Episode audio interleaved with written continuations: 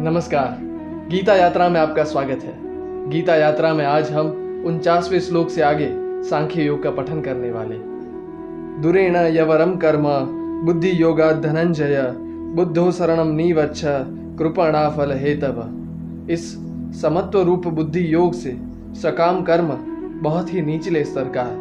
क्योंकि हे धनंजय, तुम इस समबुद्धि में ही अपने रक्षण का उपाय खोज सकते हो। इसीलिए तुम इस बुद्धि योग का आश्रय लो, क्योंकि फल को हेतु बनाकर, अर्थात फल अपेक्षी व्यक्ति तो दया के पात्र होते हैं। बुद्धि युक्तो जहातीह उभय सुकृत दुष्कृते, तस्माद्योगाय युज्यस्व, योग कर्म सुकौशलम। समबुद्धि युक्त मनुष्य, पाप और पुण्य दोनों को इसी लोक में त्याग देता है, उनसे मुक्त हो जाता है। इसीलिए तुम समत्व रूप इस योग में जुड़ जाओ। ये समत्व रूप योग ही कर्मों में कुशलता है, अर्थात कर्म बंधन से छूटने का उपाय है। कर्म जम बुद्धि युक्ता ही, फलम त्यक्वा मनीषिणा, जन्म बंधन विनिर्मुक्ता, पदम गच्छन्त्य नामयम। क्योंकि समबुद्धि से युक्त ज्ञानी जन कर्मों से उत्पन्न होने वाले फलों को त्याग कर जन्म रूपी बंधन से मुक्त होकर निर्विकार परम पद को प्राप्त होते हैं।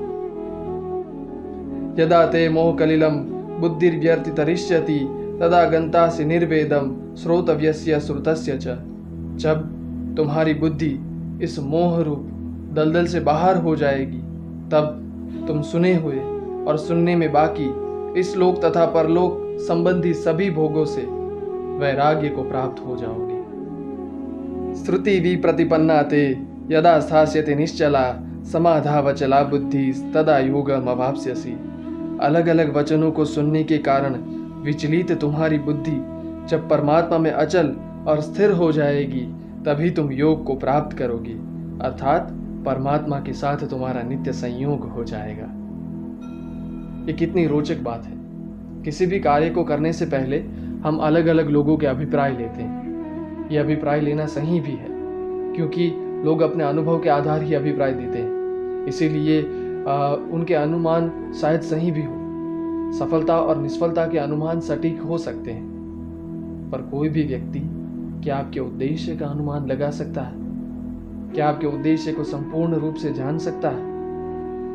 नहीं, है ना? कितना भी प्रयास कर ले, कोई जब तक उद्देश्य को नहीं जान पाता, तब तक सफलता और निष्फलता का सटीक अनुमान भी कैसे लगा सकता है? हम सफलता का अनुमान हो, ऐसे कार्यों में झोंक देते, और निष्फलता का अनुमान हो, ऐसे कार्यों से दूर ही रहते। वास्तव में कभी कभी हम अच्छे कार्य छोड़ देते हैं, क्योंकि उसमें निष्फलता का अनुमान होता। सोचिए, ये मन की कैसी अद्भुत स्थिति होगी, जहाँ सफलता खींचती नहीं, और निष्फलता भयभीत नहीं करती। है ना रोचक स्थिति? जहाँ कार्य करने की प्रेरणा केवल अंतर मन से जन्म लेती है। प्रेरणा केवल आंतरिक हो तो सफलता और निष्फलता का भाई या सुख खींचता नहीं, डराता नहीं। ये आंतरिक प्रेरणा से जुड़ाव ही परमात्मा से जुड़ाव नहीं। हम सब कहते हैं कि प्रत्येक व्यक्ति के अंदर परमात्मा का वास होता है। हमें किसी भी कार्य को निस्वार्थ भाव से करने के लिए प्रेरित करने वाला ये भाव ही।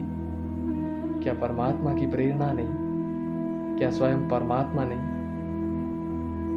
सोचेगा ज़रूर। गीता यात्रा में आज के लिए बस इतना है। जुड़े रहे गीता यात्रा के साथ। सब्सक्राइब करें। गौरव संस्थान।